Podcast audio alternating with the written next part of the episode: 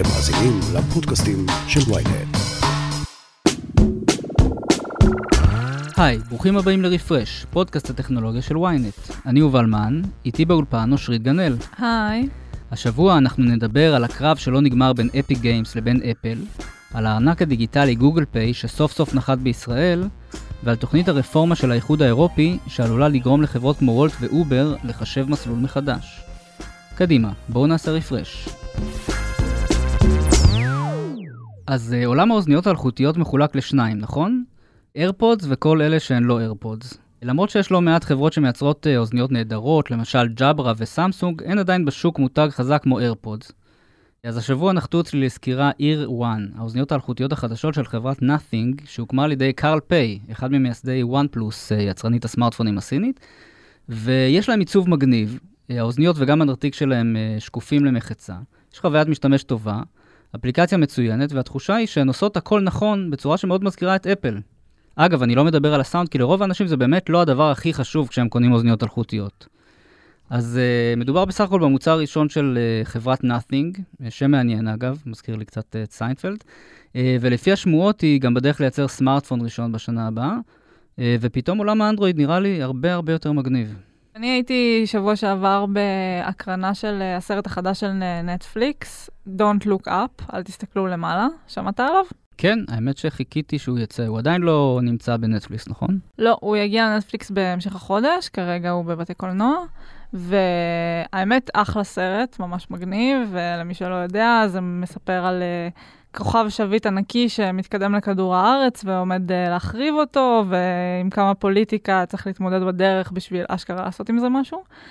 אני חושבת שזה ממש סאטירה מגניבה, והם תפסו שם הרבה דברים מאוד נכון לגבי התקופה שאנחנו חיים בה, אבל לענייננו, בלי ספוילרים, אבל יש שם דמות אחת שהיא בעצם מנכ"ל של ענקית טכנולוגיה, ואני חושבת שיש בו הרבה השראה מכמה דמויות שאנחנו מכירים כשכתבו אותו. למשל? לא חשוב שמות. אבל הרבה ככה מהשוגר קוטינג שחברות טכנולוגיה אוהבות לעשות ולהגיד כמה אכפת להם מהעולם ומרווחת המשתמשים, ובסוף זה לא בדיוק זה. כן, כל עוד הכסף נכנס לחשבון שלהם, אכפת להם מהמשתמשים. כן. חוץ מזה, זום סיכמו את שנת 2021 בסקר שהם הוציאו השבוע, שהשתתפו בו 1,700 אנשים, ויש פה כמה תובנות מעניינות על דברים שעשינו השנה בזום. אז אחת השאלות למשל בסקר הייתה מה לובשים לפגישות. מסתבר ש68% מהאנשים מגיעים בלבוש רגיל, 2% בלבד מגיעים בפיג'מה, ו41% עושים את הדבר היצירתי יותר ומגיעים לשיחות בזום רק בחלק תחתון שהוא פיג'מה ובחלק עליון שהוא מדוגם.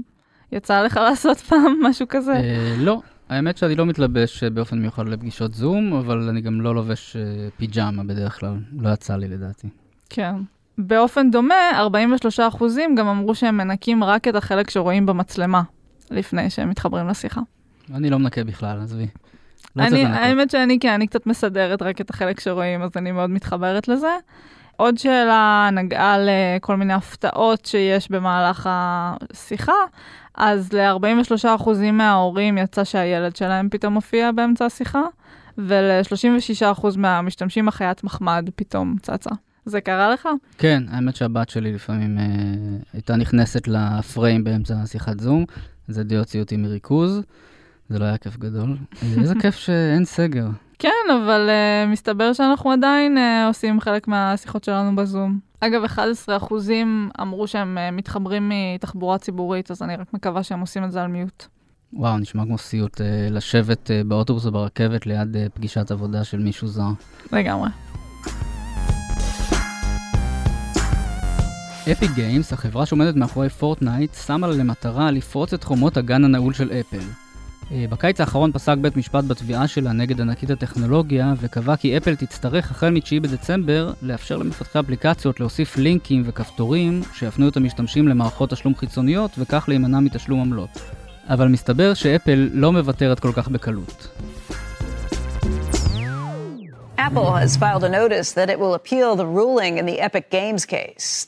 אפל בעצם ערערה פעמיים על הקביעה הזאת, ובפעם הראשונה זה לא ממש הצליח לה, אבל בפעם השנייה כן. וממש יום לפני שהמדיניות הזאת הייתה אמורה להיכנס לתוקף, והם היו צריכים להתחיל לאפשר לינקים לאתרים ומערכות תשלום חיצוניות, הם הצליחו לקבל עיכוב, שבעצם משהה את כל הדבר הזה, עד שבית המשפט לערעורים ידון בזה יותר לעומק. אז כרגע בעצם שום דבר לא משתנה. נכון, לפחות באופן זמני. נכון, אפסטור תישאר כמו שהייתה. אנחנו נזכיר שאפיק טבעה את אפל בקיץ 2020, אחרי שפורטנייט, המשחק שמפתחת, הוסר מהאפסטור, וכל זה קרה בגלל שאפיק החליטה שהיא עוקפת את מערכת התשלום של אפל, ומוכרת למשתמשים כל מיני מוצרים דיגיטליים, סקינים לפורטנייט וכדומה, בלי לעבור דרך אפל, בלי לשלם עמלה לאפל. זה כמובן נגד את הכללים של האפסטור, פורטנייט הוסר מהאפסטור וגם מהגוגל פליי אגב, והתגובה הייתה, התגובה המתוכננת מראש אגב, הייתה תביעה שאפיק הגישה נגד אפל ונגד גוגל. המשפט של אפיק נגד אפל הסתיים בספטמבר, במה שהוגדר בגדול כניצחון של אפל. בעצם בית המשפט קבע שאפל צריכה לאפשר למפתחים להוסיף כפתורים ולינקים למערכות תשלום חיצוניות, וככה לעקוף את העמלה שהיא גובה ממפתחי אפליקציות, אבל הוא לא קבע עליה לאפשר למשתמשים להתקין אפליקציות באופן עצמאי, הוא לא קבע שהיא מונופול, והוא גם לא קפא עליה לפתוח את ה-iOS לחנויות אפליקציות מתחרות. אבל למרות שאפל קרא להכרעה הזאת ניצחון מהדהד, היא בכל זאת החליטה לערער עליה. אפיק גם ערערה עליה כמובן, כי היא קיוותה לתוצאה הרבה יותר טובה מבחינתה, ואנחנו מחכים לערעור, שיכול להיות שזה ייקח כמה חודשים, אולי אפילו שנים. בעצם אפל טוענת פה שהשינויים באפסטור יפגעו בפרטיות ובבטיחות של המשתמשים, וגם בחוויית המשתמש שלהם. אבל נזכיר גם שהיא עושה $מיליארדי בשנה מעמלות שהיא גובה על מחירות של סחורה דיגיטלית דרך האפסטור. כן, כל הסיפור הזה כנראה ייקח עוד שנים עד שאנחנו נבין לאן זה הולך. המהלך של אפיק לגמרי היה מתוכנן לגמרי, הם בעצם בצורה מאוד מופגנת יצאו נגד הכללים של אפל, שילבו מערכת תשלום אלטרנטיבית. המחאה הגדולה שלהם היא על זה שבעצם אפל מחייבת 30% עמלה מכל רכישה דיגיטלית שנעשית דרך אפליקציה שהורדה מהאפסטור, ובעצם אין שום אלטרנטיבה, כי היא לא מאפשרת להתקין מערכת תשלום אחרת באפליקציות, וכמו שאמרת, היא גם לא מאפשרת להתקין אפליקציות בשום צורה שהיא לא דרך האפסטור שלה. אז אפיק ככה ממש עברו על הכללים, שלחו מייל שמודיע על זה למנכ"ל, וכמובן נבעטו החוצה ולקחו את זה לזירה המשפטית. ולפחות בפסיקה הראשונית של השופטת איבון גונזלס רוג'רס, במשפט הזה, באמת קבעו ש...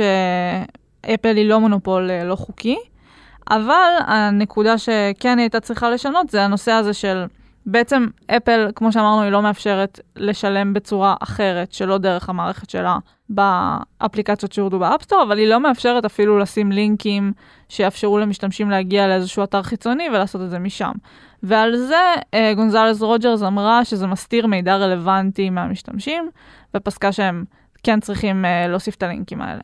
ואז באה אפל ואומרת שהיא צריכה יותר זמן בשביל לעשות את זה, כי זה בעצם לשכתב מחדש את התקנות והחוקים של האפסטור, ויש פה ניסיון להגן על המשתמשים, הם מפחדים שישלחו אותם לאתרים זדוניים, ואפילו הם מגדילים ואומרים שזה הולך לפגוע במפתחים עצמם, מה פתאום בהם? זה הולך לפגוע במפתחים, כי משתמשים יחששו לעשות רכישות, ירכשו פחות באפסטור, ובסוף... מי שירגיש את זה בכיס, זה המפתחים. אגב, באמת אפיק היא מנושאת הדגל של המאבק הזה נגד אפל סביב האפסטור, אבל היא ממש לא היחידה.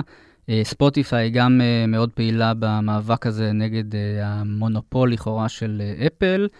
נטפליקס אגב כבר לא מאפשרת למשתמשי אייפון להירשם דרך האפליקציה לשירות, כי היא רוצה להימנע מהתשלום הזה של העמלה לאפל, ולכן אם אתם רוצים להירשם לנטפליקס, אתם יכולים לעשות את זה דרך האתר של החברה, ואז להוריד את האפליקציה ולהתחבר. כן, גם ספוטיפיי אגב לא מאפשרת לשלם להם על המנוי דרך אפל, וספוטיפיי כמו שאמרת מאוד פעילה, היא בעצם פתחה תלונה רשמית באיחוד האירופי, שהתפתחה לכדי חקירה, אם אפל לא מפרה את חוקי ההגבלים העסקיים, ומה שעומד בבסיס של זה, זה לא רק שהיא גובה מהם את העמלה הזאת, אלא היא גם מתחרה בהם בעצמה.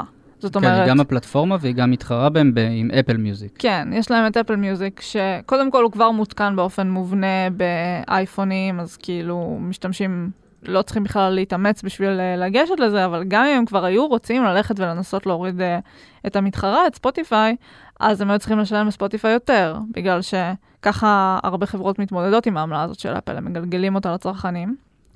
וספוטיפיי אומרת, אין לנו דרך להתחרות בה. בעצם אנחנו צריכים לחייב את הצרכנים יותר, כי הם לא משלמים עמלות לעצמם, וזה לא הוגן. כן, ופה אנחנו מדברים באמת על פלטפורמות ענק כמו נטפליקס, כמו ספוטיפיי, תחשבו על מפתחי אפליקציות יותר קטנים, שבאמת נאלצים לשלם סכומים גבוהים לאפל על כל דולר שהם עושים.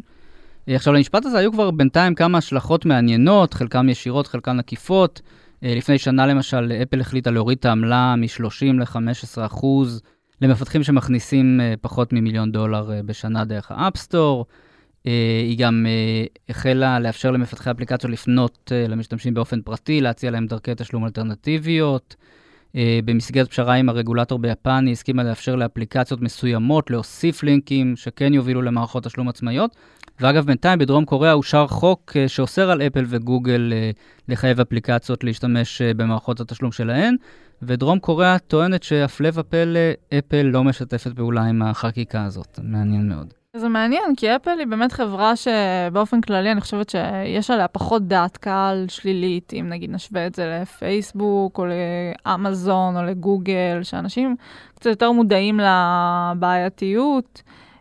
אפל בסך הכל יש לה תדמית די חיובית, אבל יש פה בעיות עמוקות של באמת הרבה מאוד ריכוזיות של כוח ושל קביעה בעצם של מה קורה במכשירים של המשתמשים. כן. בעצם אני חושב שזה מאבק נורא מעניין, אם אנחנו עושים קצת זום אאוט, אז יש פה מאבק בין אפל, שהיא באמת ענקית טכנולוגיה, והחברה הכי מצליחה ורווחית בעולם, לבין אחת הטוענות לכתר, אפיק גיימס, זו חברה נורא מעניינת וצומחת, היא עומדת מאחורי פורטנייט, שהוא משחק סופר פופולרי, וגם מאחורי Unreal Engine, שזה מנוע משחק, שמאפשר למפתחים לפתח משחקים בקלות יותר. לא רק משחקים, אגב. כן, הוא משמש גם לסדרות טלוויזיה, הוא מאפשר לעשות סימולציות של רובוטים וארכיטקטורה וכל מיני דברים מאוד מגניבים. ושתי החברות האלה נאבקות על השליטה במטאוורס, הגלגול העתידי של האינטרנט, שתיהן משקיעות בו משאבים עצומים, וסוויני בעצם, טים סוויני, המנכ"ל של אפיק, בעצם רוצה לנטרל את אפל, להיפטר מהעמלה הגבוהה שהיא גובה, לפני שהמטאוורס קורם אור וגידים. כן, למרות שאפל אגב לא אומרת באופן מפורש שהיא משקיעה ומתעסקת במטאוורס, לא שמענו אותם מדברים על זה כל כך, אבל אנחנו יודעים משמועות שהם... כן, הם מדברים, טים קוק תמיד אומר שהוא המעריץ הכי גדול של AR, מציאות רבודה, ומציאות רבודה זה חלק מאוד חשוב מהמטאוורס, ואנחנו יודעים משמועות והדלפות שהם עובדים על משקפי מציאות רבודה ומדומה, ואיפה שיש כסף בעולם המחשוב, גם אפל תהיה. כן. זה לגמרי, הקרב של סוויני לדעתי הוא גם על בעצם הפנים של המטאוורס, על איך הדבר הזה בכלל הולך להיראות, הוא באמת מאוד חשוב לו העיקרון הזה שיהיה אפשר לעבור מעולם לעולם, זה נקרא בתוך המטאוורס בצורה חלקה, ושאם לצורך העניין יש לי אבטר וירטואלי וקניתי לו...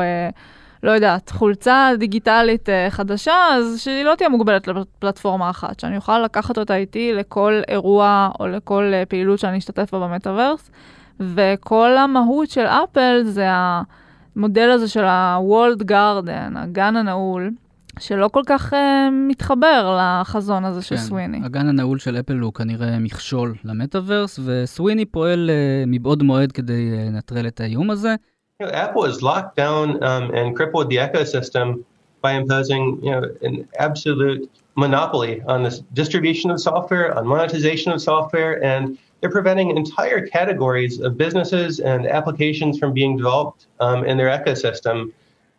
אגב, בחודש שעבר הוא התראיין לבלומברג, והוא הציג את החזון שלו לחנות אפליקציות אחת שתעבוד עבור כל המחשבים וכל הפלטפורמות.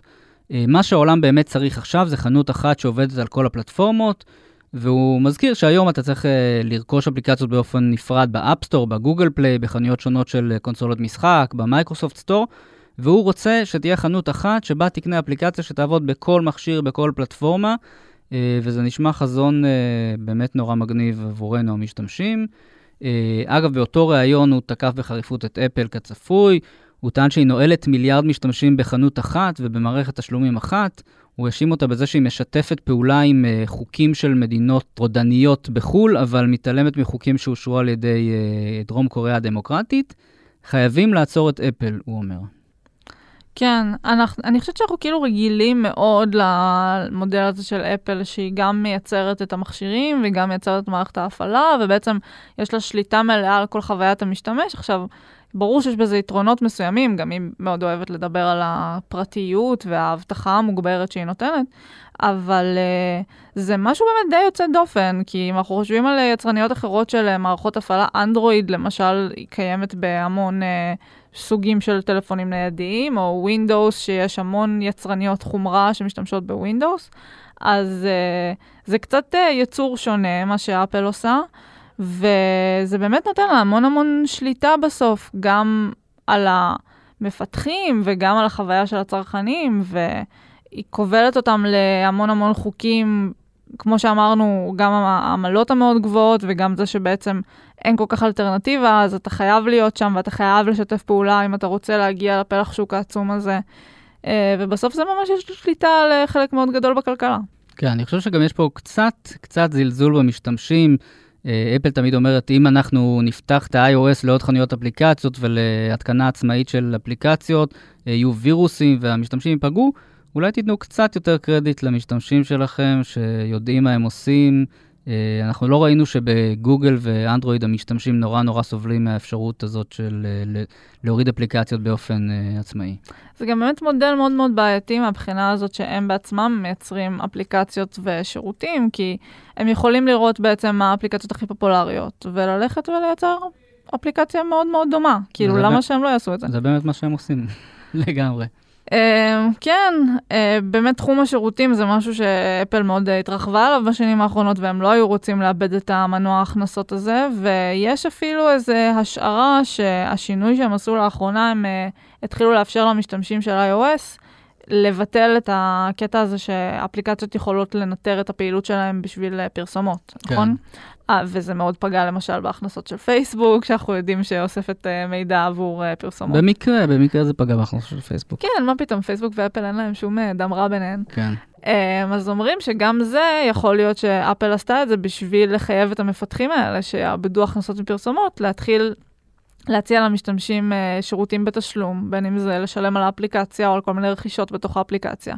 כי ברגע שהם עושים את הרכישות הדיגיטליות האלה, אפל גוזרת מזה את הקופון של העמלה שלה. אז בסוף כל הכוכבים מסתדרים בשורה.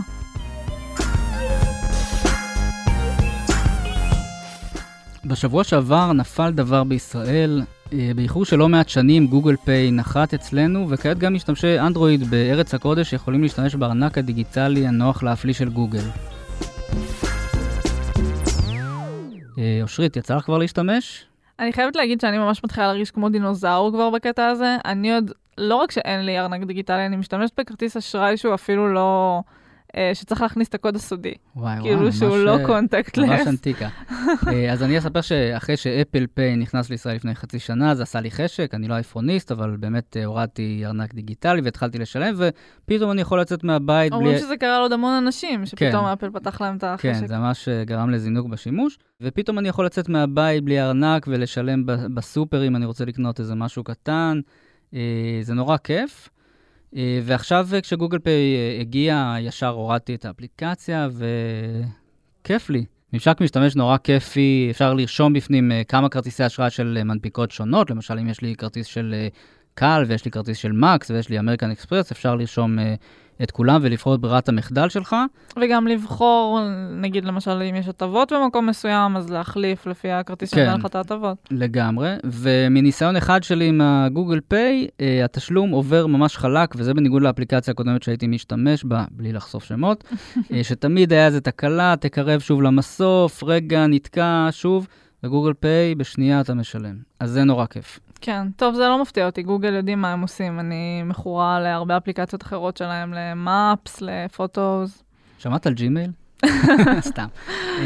אז מדובר באמת לכאורה במתחרות, אבל צריך להזכיר שמשתמשי אפל לא יכולים להשתמש בארנק של גוגל, משתמשי אנדרואיד לא יכולים להשתמש בארנק של אפל, בעצם אפל פיי זה ארנק שמיועד לאייפון, וזה הארנק היחיד שאפשר להשתמש בו באייפון, אי אפשר להוריד ארנקים אחרים, שוב, הודות לאגן הסגור שדיברנו עליו, לעומת זאת, משתמשי גוגל יכולים להוריד עכשיו כבר כמה ארנקים דיגיטליים, יש את ביט, יש את הארנקים השונים של חברות האשראי, אבל באמת גוגל פיי נראה לי כמו האופציה הכי נוחה, שמתאימה לכולם, ואני רואה שגם כל החברות מתיישרות עם האופציה הזאת. כן, צריך גם להגיד שזה נותן לגוגל עוד נתח גדול מהמידע עלינו, שזה המידע הפיננסי, שהוא מאוד מאוד בעל ערך, וזה עוזר להם עוד יותר להכיר אותנו ולבנות עלינו פרופילים מדויקים יותר.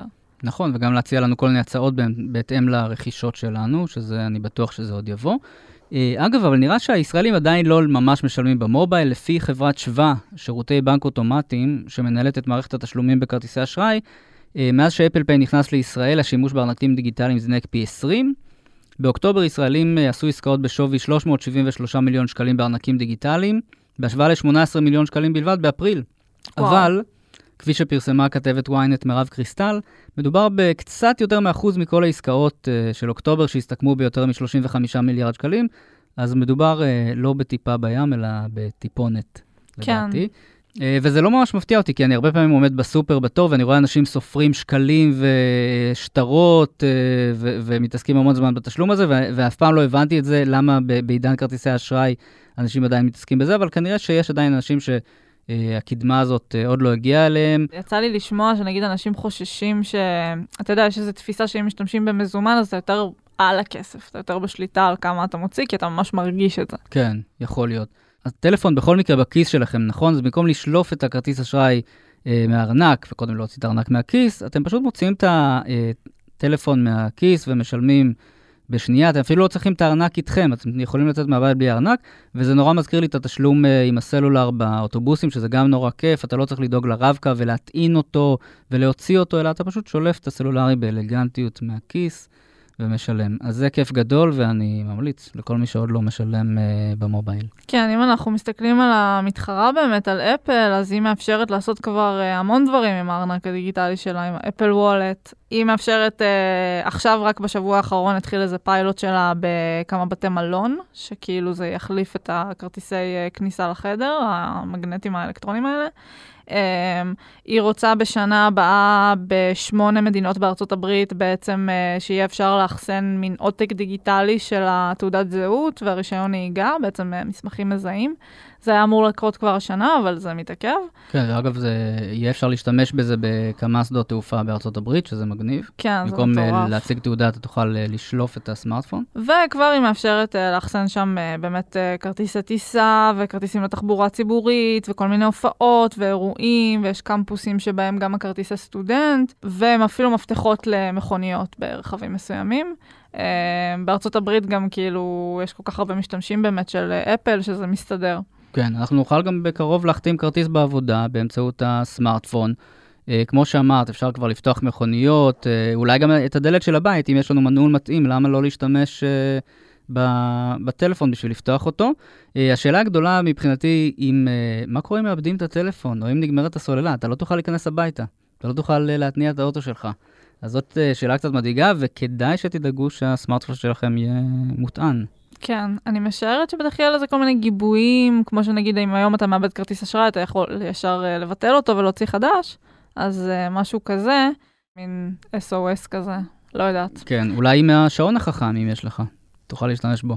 אגב, כל הנושא הזה של תשלומים במובייל ללא מגע, בארצות הברית זה תפס תאוצה ממש גדולה בקורונה, זה הגיע מהתפיסה הזאת שפתאום זה היה נחשב בטוח יותר. כאילו, חששנו מהקורונה, לא כל כך רצינו לגעת בדברים, אז בטח ובטח מזומן שעובר ידיים, אבל גם כרטיס אשראי שאתה אולי צריך באמת להכניס אותו ולהקליד את הקוד, או לא יודעת מה, זה כאילו יותר לגעת בדברים. אז כל הנושא הזה של תשלומים במובייל בחנויות פיזיות ממש תפס תאוצה, זה זינק ב-29% בארצות הברית השימוש של זה ב-2020. היו 92 מיליון אנשים שהשתמשו בזה לפחות פעם אחת בחצי שנה, שזה 40% מהאוכלוסייה, והצפי של חברת e-Marketer, כל הנתונים האלה זה של e-Marketer, זה שעד 2025 זה יעבור את ה-50%. בקרב צעירים הדפוסי אימוץ הם היו הכי גבוהים, באופן לא מפתיע, והצרכן הממוצע הוציא ב-2020 $2,000 דרך הארנקים הדיגיטליים האלה, וגם הצפי שעד 2025 זה יכפיל את עצמו. אגב, אפל פיי וגוגל פיי נוחתים פה באיחור אופנתי. אפל פיי הושק כבר ב-2014, גוגל פיי הושק ב-2015, וזה קורה בגלל שרק השנה הושלם המעבר של רוב בתי העסק בישראל לקופות בתקן EMV, שזה התקן הזה שמאפשר תשלום ב-NFC, והטכנולוגיה שדרכה אנחנו משלמים בסלולר. ואגב, את יודעת איזו מדינה הצטרפה לצד ישראל שירות גוגל פיי? לא. קזחסטן. מדינה שלא בדיוק מזוהה עם קדמה טכנולוגית. Great success. No offense, אבל אני לא יודע אם ישראל רוצה להיות ליד קזחסטן ברשימה של המדינות שמצטרפות לגוגל פיי. כן. שם אנחנו נמצאים לצערי, למרות שאנחנו הסטארט-אפ ניישן וכו' וכו' וכו'. אני לא מרגישה פעם שאנחנו הסטארט-אפ ניישן במובן הצרכני. אנחנו לא מרגישים את זה כצרכנים. כן, זה נכון. כל הדברים האלה תמיד מרגיש לי שמגיעים לפה באיחור. אפילו באמת האשראי שמקישים את הקוד הסודי, כמה כבר ראינו את זה בחול כשהיינו מטיילים, הרבה לפני שזה הגיע לארץ. עוד מילה אחת על הנושא של אפל פיי במכשירי אנדרואיד, באמת כמו שאמרנו אפשר להשתמש במגוון אפליקציות של ארנקים דיגיטליים, בעצם אין שום הגבלה, אבל באפל הצרכנים בעצם מוגבלים אך ורק לאפל וולט ואפל פיי, זה באמת מתחבר שוב לגן הסגור של אפל שדיברנו עליו, ובאיחוד האירופי פחות אוהבים את זה, וחוקרים עכשיו את הנושא הזה, לראות אם זה לא עובר על כללי ההגבלים העסקיים, שאתה מחייב את הצרכן רק לארנק דיגיטלי מסוים. הזמנתם אי פעם משלוח מוולט או מונית מגט? לא בטוח שהייתם מודעים לעובדה שהנהג או השליח הם לא שכירים, אלא עצמאים שלא נהנים מזכויות כמו שכר מינימום, ימי חופש, ימי מחלה וכו'. כלכלת החלטורה קוראים לזה, ובאיחוד האירופי רוצים לשים לזה סוף. אז הנציבות האירופית, שהיא הזרוע הביצועית של האיחוד האירופי, הציגה בשבוע שעבר הצעת חוק, שתהפוך שליחים ונהגים של חברות כמו אובר ווולט, שעד כה הוגדרו כעצמאים, לעובדים מן המניין. באירופה יש יותר מ4 מיליון עובדים, שכנראה יושפעו מהחוק הזה אם הוא יאושר בסופו של דבר. הם עובדים באפליקציות מוניות כמו אובר, חברות משלוחי אוכל כמו דליברו ועוד. כן, אז בעצם המהלך הזה של הנציבות האירופית, הרקע שלו זה שבאירופה היו יותר מ100 סכסוכים משפטיים סביב הדבר הזה, של איך בעצם להגדיר את האנשים האלה, אם הם עובדים, אם הם עצמאיים, מה מגיע להם, ובכמה מדינות באמת הייתה הקשחה של הכללים, אבל בייחוד הרגישו שאף מדינה לא ממש התייחסה לבעיה באופן כולל ועמוק. והחליטו שהם עושים רגולציה סביב הדבר הזה. כרגע זה עדיין ברמת הטיוטה, אבל זה נראה שזה באמת הולך לכיוון הזה, וזה בעצם הניסיון הכי גדול שהיה עד היום, באמת להכיל רגולציה על התחום הזה של גיג איקונומי, או כלכלת החלטורה, איך שקוראים לזה בארץ, שזה היה די פרוץ עד עכשיו. כן, למעשה ההצעה הזאת די שומטת את הקרקע מתחת למודל העסקי של החברות האלה. בעצם כל הרעיון הוא שהן מעסיקות או לא מעסיקות, עובדים מזדמנים כאלה שאולי נוח להם לחלטר כנהגי מוניות שעתיים בערב, או לעשות משלוחים בשביל וולט בסופי שבוע, אבל בטח שלא עובדים במשרה מלאה שרוצים עכשיו לעבוד 9 to 5 מה שנקרא. והנה האיחוד האירופי אומר להם לא, גם עובדים כאלה אתם צריכים לשלם להם, לתת להם ימי חופש, ימי מחלה, זכויות למיניהן. החברות רובן כמובן מתנגדות לצעדים החדשים, שעלולים לפגוע קשות במודל הכלכלי שלהן. נזכיר שהחברות האלה הפסדיות, הן מתקשות להרוויח כסף, והחוקים החדשים עלולים לעלות להם מיליארדי דולרים בשנה, ואולי אפילו למוטט אותן. באובר למשל אומרים שהם כמובן מעוניינים לשפר את התנאים של העובדים וכו', של השליחים, אבל הם מזהירים שההצעה הזאת תהיה אפקט הפוך, והיא תסכן אלפי משרות, תפגע בעסקים קטנים ותגרום נזק לשירותים חיוניים של לקוחות ברחבי אירופה מסתמכים עליהן. לעומת זו דווקא Just Eat, שהיא גם הבעלים של גרבה באמריקאית וגם של תנביס שפועלת בישראל, דווקא הביאו תמיכה בחקיקה החדשה באופן די מפתיע. כן, Just Eat, מעבר לתמיכה שהם ביאו, הם בעצמם בעצם הודיעו שהם יהפכו את העצמאיים, החלטוריסטים שלהם, איך שנקרא לזה, לעובדים. כן, מבחינת האיחוד האירופי בעצם אומרים, יש פה אנשים שעושים עבודה, זה לא משנה אם זה במשרה מלאה, זה לא משנה באיזה שעות זה. צריך לדאוג להם לתנאים בסיסיים, לשכר מינימום, למחלה, לחופשה, לכל האבטלה, כל הדברים האלה. ובעצם לוודא שלא מתרחש פה איזשהו ניצול. ובעצם הנקודה העיקרית זה שהטענה היא שעד היום בעצם זה שקראו להם עצמאים זה תיוג לא נכון של מה שהם עושים. כי בעצם ברגע שאומרים לך מה לעשות ואיך לעשות ומתי לעשות ומה ללבוש, אז אתה לא בדיוק עצמאי. זה לא שאתה עכשיו יושב ובוחר את הפרויקטים שלך ובוחר איך ומתי. אז זה לא משנה שהאפליקציה מנהלת אותך, מישהו עדיין מנהל אותך. אז הם טוענים שזה לא, ככה לא נראית עצמאות, הם צריכים להיות, הם צריכים להיקרא עובדים. מי שכן עושה עבודה של עצמאי אז, ויישאר מוגדר כעצמאי, אז הם רוצים שהוא יקבל יותר עצמאות. כמו שאמרת, זה 4 מיליון אנשים בערך שתשתנה ההגדרה שלהם בעקבות החקיקה הזאת. ומעבר לזה, הם גם דורשים שבעצם כל מיני החלטות שהאלגוריתם מקבל לגבי העובדים האלה והעבודה שלהם, יהיה יותר שקיפות לגבי זה. זאת אומרת, שיהיה יותר ברור איך ההחלטות האלה התקבלו, ולא פשוט איזו קופסה שחורה. ובכל הנושאים שקשורים, למשל, אם מפטרים מישהו או אם מונעים ממנו שעות עבודה, אז שזה לא יהיה באמת רק איזו פקודה באפליקציה שאיזה אלגוריתם קבע לך, אלא שיהיה לך ממש אפשרות לדבר עם מישהו אנושי ולקבל ממנו הסברים. אז בעצם את כל הדברים האלה רוצים לשנות באיחוד האירופי. ככל הנראה, אם זה ייכנס לתוקף, זה יהיה רק ב-2024 או אפילו מאוחר יותר. וגם אחרי זה צפוי שהחברות הגדולות שלא כל כך יאהבו את זה עוד יערערו, וזה יעבור לבתי משפט, ובקצור הדרך עוד ארוכה. כן. אגב, מדובר בעצם ב5 קריטריונים שצריך לענות על 2 מהם בשביל להיחשב כעובד מן המניין. זאת אומרת, אם למשל, אם החברה מפקחת על הביצועים של העובד באמצעים אלקטרוניים, אם היא מגבילה את היכולת שלו לבחור משימות ושעות עבודה, וגם היא מונעת ממנו לעבוד עבור חברות אחרות. אז מספיק ש2 מתוך 5 קריטריונים כאלה מתקיימים, אז מדובר בעובד ולא בעצמאי. אגב, בסוכנות הידיעות רויטרס ראיינו מהגר רוסי שעבד כנהג באובר בהולנד במשך 4 שנים, והוא סיפר על החוויות שלו. הוא אומר, לא הייתה גמישות, אתה לא מרוויח הרבה, אתה צריך לעבוד יותר מ-40 שעות בשביל מחיה בסיסית, ואין שום תחושת ביטחון. והוא כנראה מייצג חלק לא קטן מעובדי כלכלת החלטורה. כן, אם אני לא טועה, גם בגלל שהם באמת נחשבים כביכול עצמאיים, אז כל העלויות נגיד של הרכב וכל זה, זה הכל עליהם. ופנסיה כמובן, וכל העניינים האלה. כן, אבל אני אומרת אפילו הדברים שממש קשורים באופן ישיר לעבודה, זאת אומרת, אם אתה נהג באובר, אתה צריך להחזיק רכב, אתה צריך לתחזק אותו, אז אני חושבת שזה עליהם. נכון.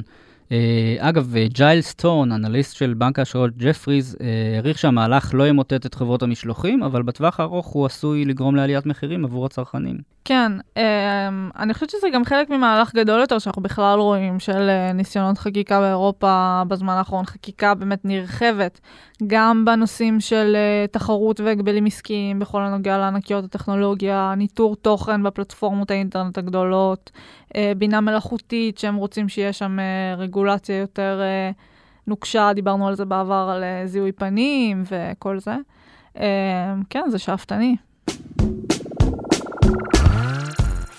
עד כאן רפרש להפעם. כדי להזין לפרקים הבאים שלנו, עקבו אחרינו בוויינט, בספוטיפיי או איפה שאתם שומעים פודקאסטים.